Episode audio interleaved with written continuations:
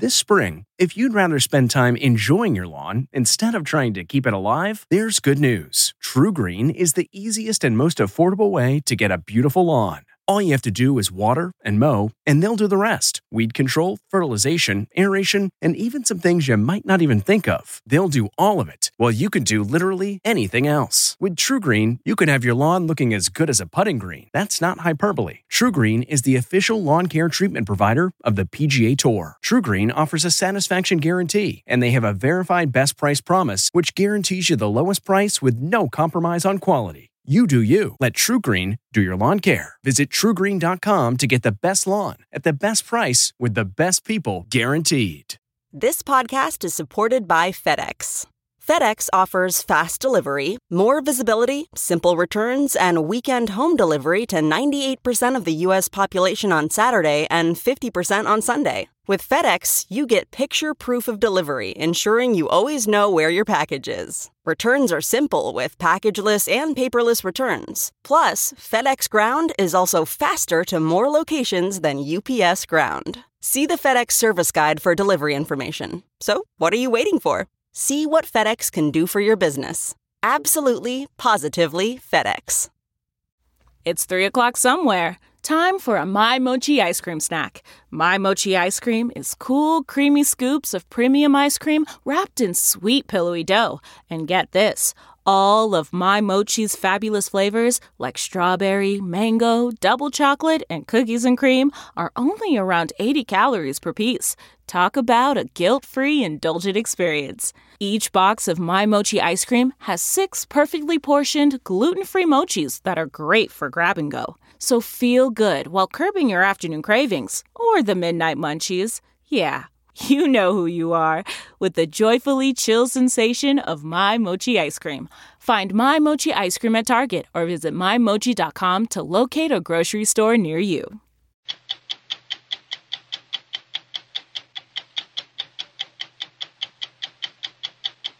Our own information, from the everyday to the deeply personal, is being weaponized against us with military efficiency. When the C E O of Apple went to Brussels and blasted other tech giants like Google and Facebook for ignoring their customers' privacy, Tim Cook was endorsing a tough new data protection law in Europe that he'd like to see brought to the United States.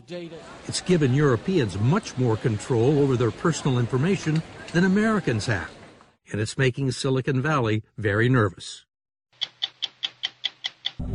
Travel as deep into the earth as man has ever traveled, two miles down, to get to the veined rock that becomes this, liquid molten gold. But gold's not all. Scientists have found something else down here, something known as extreme life, which might also exist on Mars. So the Martians we meet in the future... Be prepared to be pre- surprised, I would say. You may have heard something about a one-handed linebacker playing in the N F L. As downfield, the play is made... And you may know that Shaquem Griffin has a twin brother who stars on the same team. Intercepted by Shaquille Griffin! That's one remarkable story, right? Well, wait until you hear the story about the childhood pact between the twin brothers that exists to this day. I'm Steve Croft. I'm Leslie Stahl. I'm Scott Pelley. I'm Anderson Cooper. I'm Sharon Alfonsi. I'm Bill Whitaker. Those stories tonight on sixty minutes.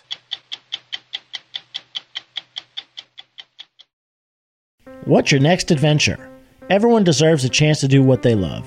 Pacific Life helps you reach financial goals while you go after your personal ones. Plans change over time, and your financial solutions can too. Pacific Life has a variety of financial solutions that can help you complement your life goals and passions while managing the uncertainties. Backed by more than one hundred fifty years of experience, you can count on Pacific Life to be there so you can go out and keep living your best life. Pacific Life is one of the most dependable and experienced insurers in the industry and has been named one of the two thousand nineteen World's Most Ethical Companies by the Ethisphere Institute. The freedom to go after whatever is next for you? That's the power of Pacific. Ask a financial professional about how Pacific Life can help give you the freedom to do what you love, or visit w w w dot pacific life dot com.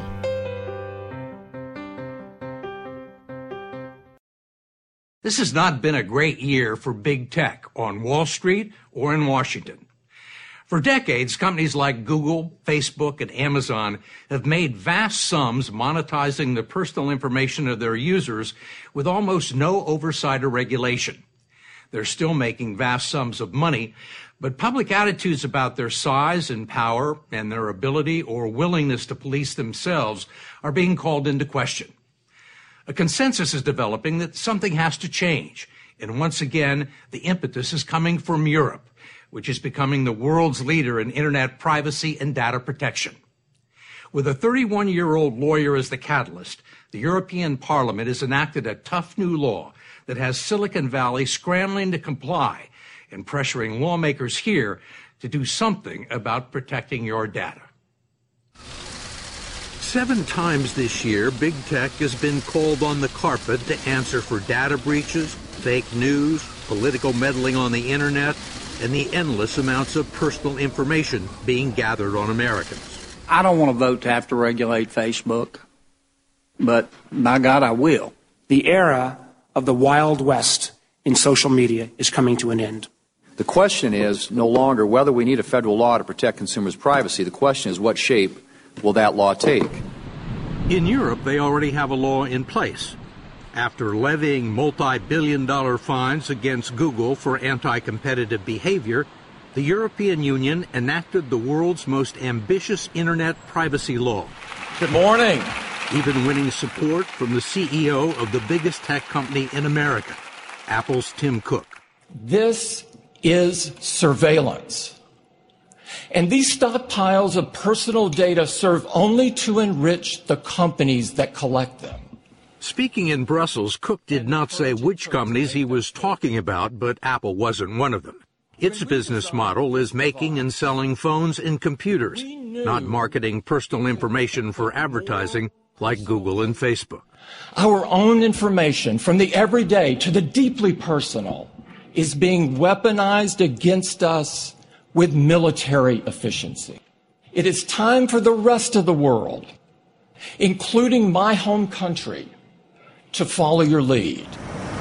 Most people would agree that the point man in Europe has been a spiky-haired, thirty-one-year-old Viennese lawyer named Max Schrems, who's been inflicting misery in Silicon Valley for the past seven years. He not only brought international attention to the issue of data privacy, he brought big tech lawyers into court. Surveillance laws after in the information age, he says, data is the most important commodity. The question is, who does it belong to? Who owns your data?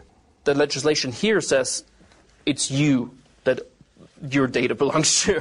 You should have control over it. You should have control over that. However, in an environment where there is no such law, basically whoever factually has the power over it, which is usually the big tech company, um, owns it in that sense.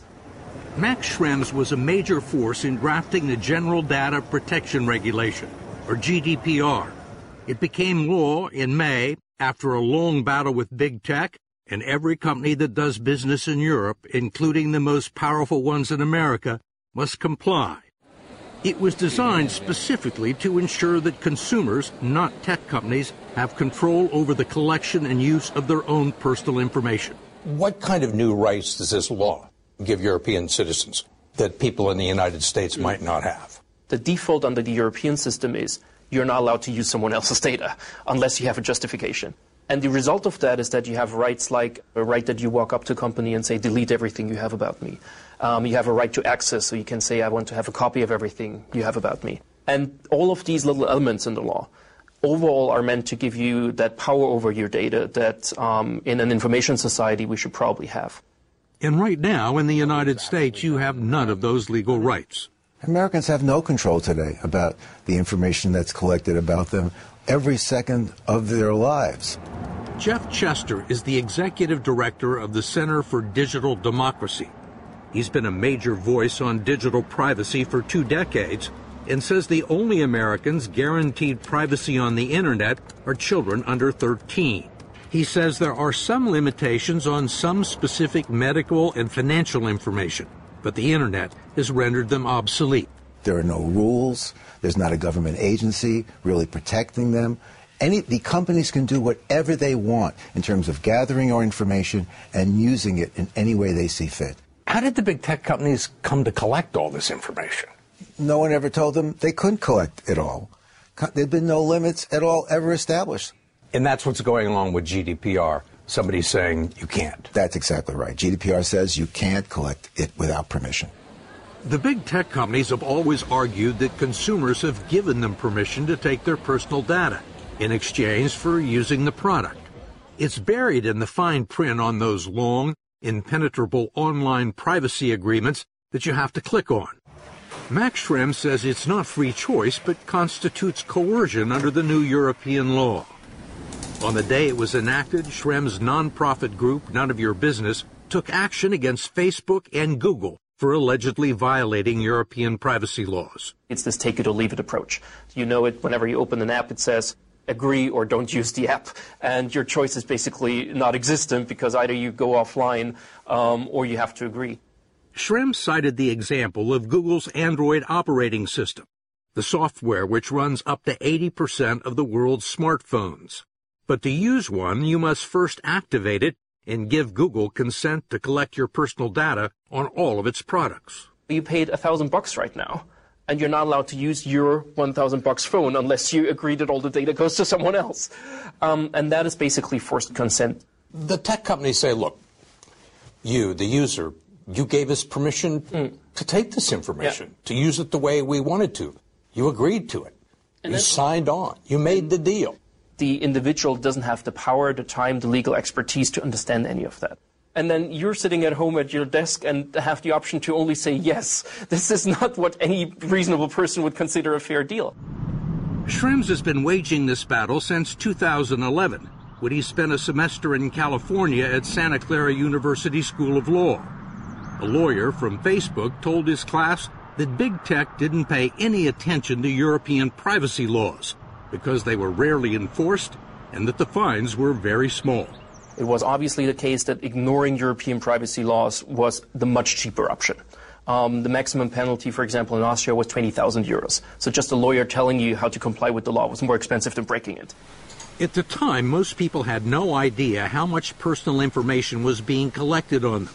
So when the twenty-three-year-old Schrems returned to Austria, he decided to ask Facebook if he could see what they'd collected on him. If you go into a couple of details, for example, by mistake or miracle, someone at Facebook sent him this stack of information, lifting the veil on the extent of the company's interest in him. And after a while, I got a P D F file with one thousand two hundred pages after using Facebook for three years, and I'm not a heavy user or anything like that. Facebook had created a dossier of Max's life that included his location history, events he attended, all of his contact information and his private Facebook messages, even the ones he thought he had deleted. So these were personal conversations mm. you had that you thought were between yourself and the other person. Yeah. Um, um, and they're all here. They're all here, and they're basically undeletable. And it created a huge stir at the time, but it's nothing compared to what's being gathered now. Today, Facebook collects information on people who don't even have an account. Google's Android software knows whether the user is walking, running, or riding in a car. And Amazon has patented algorithms that could be used on its Echo smart speaker to listen in on continuous conversations and even read the mood of people in the room. The reality is that this industry is so fast-moving right now. Even if you have perfect enforcement mechanisms, usually they will get away with it um, unless there is a serious penalty. Today, if one of the big tech companies chooses to ignore Europe's new data protection law, it could cost them four percent of their global revenues, which for the biggest companies would mean billions of dollars. Those decisions will likely be made here in Dublin, the busiest of Europe's twenty-eight data protection centers and the place where most American tech companies have their European headquarters. They flocked here years ago because of Ireland's low corporate taxes in its reputation for relaxed regulation. Ireland's Data Protection Commissioner Helen Dixon says it's not going to be business as usual. U S internet companies have no doubt that this law is serious, it has serious bite, and all of them are eager to uh, avoid any engagement with that. How would you describe your relationship with these companies right now? Is the relationship cooperative or contentious? It's all of those things in any one week. Nice to meet you. Dixon says tech companies are spending tens of millions of dollars hiring lawyers, compliance officers, and engineers to make sure they're operating within the law. The data protection authorities have only a few thousand employees in Europe to police some of the most powerful companies in the world. But they have subpoena power, can conduct raids, and even shut down operations. Do you think the big tech companies, the people in Silicon Valley, are taking this seriously? I think they have to. The final Owen O'Dell is a law professor at Trinity College in Dublin and a leading expert on European privacy law. He says Europe has now established an international standard for internet privacy. And companies like Facebook, Google, and Amazon are not about to retreat from a seventeen trillion dollars market. We have uh, safety standards in cars, but that hasn't stopped us driving cars. We have emission standards for, uh, for the gas in the cars, but that hasn't stopped us using the gas in the cars. The data companies are uh, going to comply in the same way as the uh, car companies have complied. To stay in business. To stay in business. Since the European privacy law was passed, at least ten other countries have adopted similar rules. So is the state of California. Perhaps sensing the inevitable, Facebook, Twitter, Google, and Amazon are now saying they could support a U S privacy law if they were given considerable input. The Internet Association, which lobbies for big tech, and its president, Michael Beckerman, say they would support giving Americans reasonable access to their information and some privacy rights now enjoyed by the Europeans. From your point of view, who owns the data that's collected? I think individuals should have complete control over their information. You should have access to it, both how you're giving it in the online world and offline world, and full transparency on who has the information and what you're getting for it. But who owns it? People should have control over it. I don't view it as an ownership, you know, the way you're, the way you're asking that, but I think the individual... The Europeans do. The European says it's a, it's a right. You own your information. We have, you have a right to go to the companies and say, I want this information. Uh, under the law that we're pushing and the rules that we're pushing and what our companies already do, people can download the information, their personal information that they've shared with the sites, and delete it if they want and cancel their accounts. Privacy advocate Jeff Chester says the industry wants people to believe that it's cooperating and open to change, but that it won't do anything until it's forced to by law.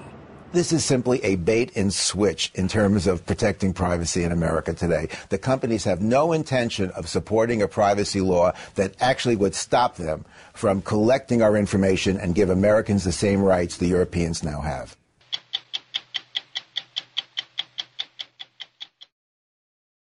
Over the years at sixty minutes, we have been in more than a few tunnels. We explored Mexican drug lord El Chapo's subterranean escape routes, burrowed through a Roman villa buried by Mount Vesuvius, and traveled the depths of the New York City subway. But nothing prepared us for a place called Moab Kotsong, a South African gold mine that extends nearly two miles beneath the surface. In their pursuit of gold, South Africans have dug the deepest holes on earth. The country was the world's top gold producer for decades. Now the gold is running out, just as these ultra-deep mines have attracted a new breed of miner on a very different quest. We went along for the adventure. In the early morning light, tall mine shafts loom over the Vaal River Basin two hours southwest of Johannesburg. This once was a booming gold field. Now most mines lie abandoned. But Moab Kotsong is bustling. Long before the sun rises, thousands of miners start lining up for the triple-deck elevator called the cage. It's jammed, but more always push on. And early one morning, so did we. It's really snug in here. We are packed in as tight as sardines. The electric bells signal we're ready. And the cage drops, slowly at first, then picks up speed fast. We plunge four hundred fifty stories straight down. It's the longest elevator ride on Earth. This is fast. Yeah. Really fast. Yeah. The cage rattles and whistles as we descend. The air gets more humid the deeper we go. Our lifeline to the surface is a machine called the Manwinder. Massive coils of steel rope two inches thick that attach to the cage and unspool faster and faster. We dropped two miles in a couple of minutes and emerged in an underground city. This is like Grand Central Station at rush hour. To get to the goal, miners must walk miles through a vast maze of dimly lit tunnels. Sometimes you're lucky and can catch a ride. But mostly, you just walk. For Leroy Lee, it's in the blood. His father worked in the mines. Now it's his turn. His family depends on his job. My, it's four, six people. It's my kids, my wife, my fiance actually, and my mother and my sister. The gold in these ultra-deep mines is found in narrow veins laced through the rock. Some are no wider than a pencil. It's cramped at the rock face, and we crouch alongside the miners as they work hunched over in the dark. The noise from the drills is deafening. Massive air conditioners cool the tunnels, but it can still reach one hundred twenty degrees down here. Are you guys ready? Yeah, yeah. At the end of the shift, we had to rush not to miss the elevator back up. It doesn't wait for anyone. And here's where all that breaking rock pays off, the smelter. The ore is smashed and pulverized in a grinder before being fed into a furnace. Manga Kasango, who runs the operation, told us we were the first T V crew to film the weekly ritual they call the pour. We all had to wear these special pajamas with no pockets so we couldn't steal anything. The heat was intense as the furnace reached almost two thousand degrees. The gold turned to liquid and poured down into the molds. When I saw it the first time, I was like, wow, that's something that keeps me going on that.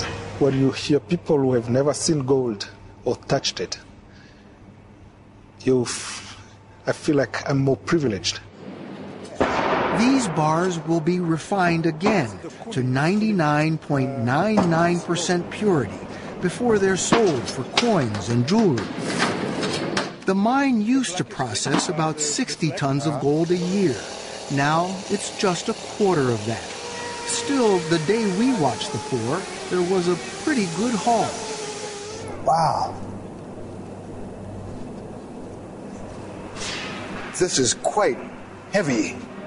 Yes, it is. How much is this? eleven million rand. In U S dollars, we're talking seven and a half to yes. eight million U S dollars for, definitely. for what you poured today. Yes, definitely. That sounds like yes. a good day. It's a good business. It's one thing to come here for the gold, but now this harsh environment has attracted others, scientists, hunting for what they call extreme life. We found water that's a billion years old. A billion years old. A billion years old. In these caves. Right. An international team led by Princeton geoscientist Tullis Onstott and Belgian biologist Gaetan Borgonie are pioneers in the search for life buried in the rock where no one thought it could survive.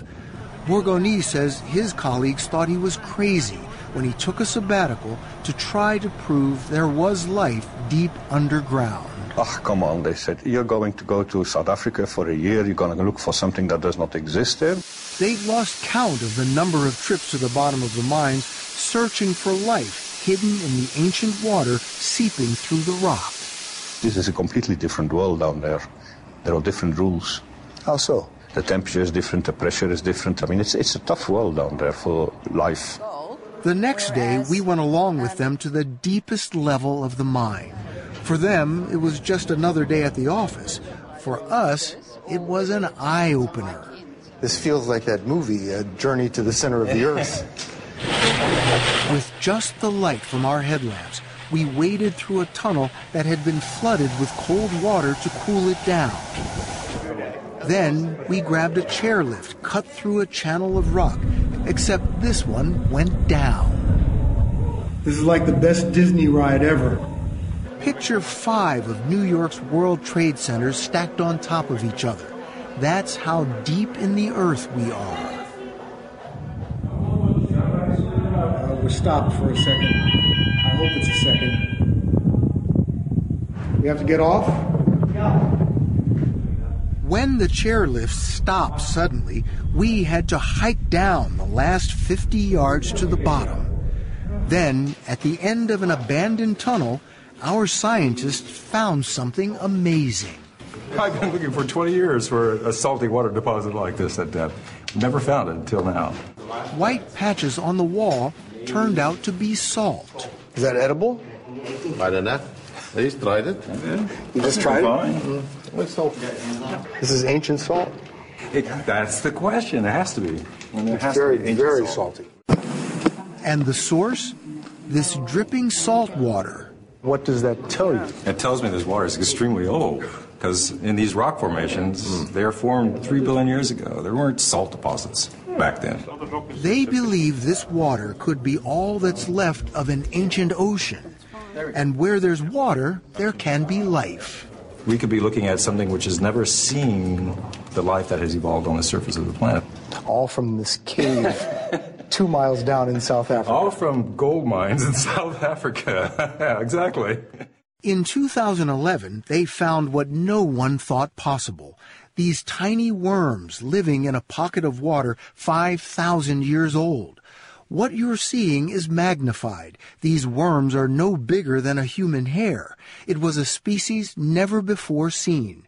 It survives without sunlight, deep in the hot underworld, so they called it Mephisto, or the devil. That's where, where my worms live. They eat bacteria. The first worm you found was in something like that. Yeah. Using an endoscope camera, they were the first to film this deep inside the Earth's crust. This is the devil worm's home. Before this, no one thought animal life could exist this deep. You made a big discovery. For me, it is big, because for me personally, I had to fight quite a lot of people to be able to do this. On a personal level, that was the biggest victory for me. In the total grand scheme of things, it's just a worm. It's just a worm. It's just a worm. They were surprised to find other living creatures, too. So many, they called them a zoo. A crustacean, about one sixty-fourth of an inch. An arthropod, a flatworm, and single-cell bacteria. It set off a storm of speculation about where else extreme life might exist. Perhaps even on Mars.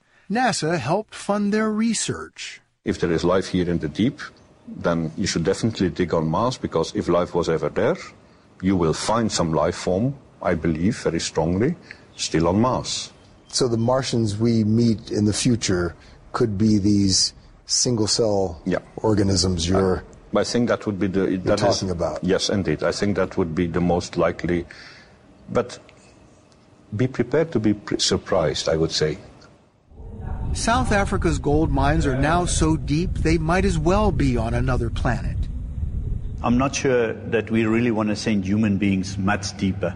Bernard Swanepoel started his career underground and ended it as the C E O of Harmony Gold, which now owns Moab Kotsong. If you are in a successful mining team, it must be like a successful sports team. I mean, mining is one of those activities where at the end of every shift, you know whether you won or lost. Gold was the lifeblood of South Africa. The way it's dug out has changed little since apartheid, when underpaid black miners often worked in mortal danger. At its worst, more than eight hundred workers a year died in mining accidents. No coincidence, the struggle that led to apartheid's defeat started underground. Gold and gold mining seem to be in the, the D N A of South Africa. South African gold mining especially has always been at the center of all political and other activities in our country. I mean, our bad apartheid history is intertwined with gold mining. I mean, a lot of the A lot of the legislation to dispossess black people of land was in order to create cheap labor for South African gold mines. You grew up in a, a small mining town during the era of apartheid. What are your strongest memories? Well, ultimately, I'm a privileged person that because I was white and I was male, those were the two requirements at the time to become a mining engineer.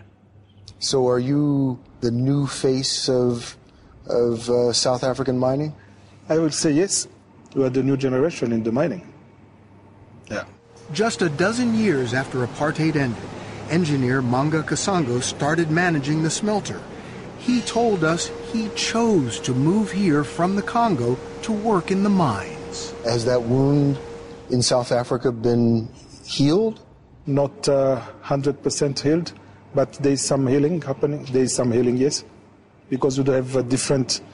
Uh, different people working in the mines, and the mindset have been changing. Now, safety is paramount. You will find women underground, and blacks are senior managers. Once, some of the lowest paid laborers are now among the highest. But this generation of gold miners know they may be the last. Of the eleven gold mines that once flourished around here, only three still operate. The mines are now so deep, it's becoming too expensive to get the gold out. The story of the ultra-deep mines is nearing its final chapter. To dig the riches from such astounding depths took grit and brute force. Now, South Africa's resolve must be deployed to solving the next challenge. What to do when the gold runs out.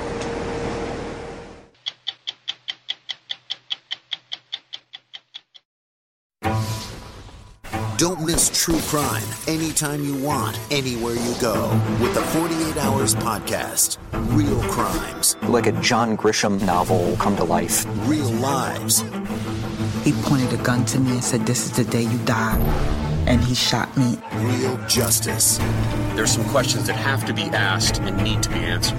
I'm an innocent man, and I hope the whole world can see it now. Catch the latest episodes of forty-eight hours wherever you get your podcasts. It was the biggest scandal in pop music. The stars of Milli Vanilli, the Grammy-winning multi-platinum R and B phenomenon, were exposed as frauds. But none of this was their idea. So whose idea was it? Enter German music producer Frank Farian. He saw the success of acts like Michael Jackson and Prince, and he wanted in, no matter the cost. So he devised the perfect pop heist. Two once-in-a-lifetime talents who were charismatic, full of sex appeal, and phenomenal dancers. The only problem? They couldn't sing. But Frank knew just how to fix that. Wondery's new podcast, Blame It on the Fame, dives into one of pop music's greatest controversies and takes a never-before-heard look at the exploitation of two young Black artists. Milli Vanilli set the world on fire, but when the truth came out, Rob and Fab were the only ones who got burned. Looking back now, it's hard not to wonder, why did everyone blame them and not the man pulling the strings? Follow Blame It on the Fame, Milli Vanilli, on the Wondery app or wherever you get your podcasts. You can binge all episodes of Blame It on the Fame early and ad-free right now by joining Wondery Plus. Hi, this is Jill Schlesinger, C B S News business analyst, certified financial planner, and host of the Money Watch podcast. This is the show where your money is not scary and it's not boring. It is a show that's all about you. It's your questions that make it possible for me to provide unconventional and entertaining insights on your money and maybe more importantly, on your life. I'm going to be your financial coach, someone who brings common sense and an insider's perspective on how to manage your money and your emotions. And I promise we are going to have a little bit of fun along the way. Have a question from retirement to career changes to college funding? Just send us an email at AskJill at Jill on Money dot com. Follow Money Watch wherever you get your podcasts. You can listen ad-free on the Amazon Music or Wondery app.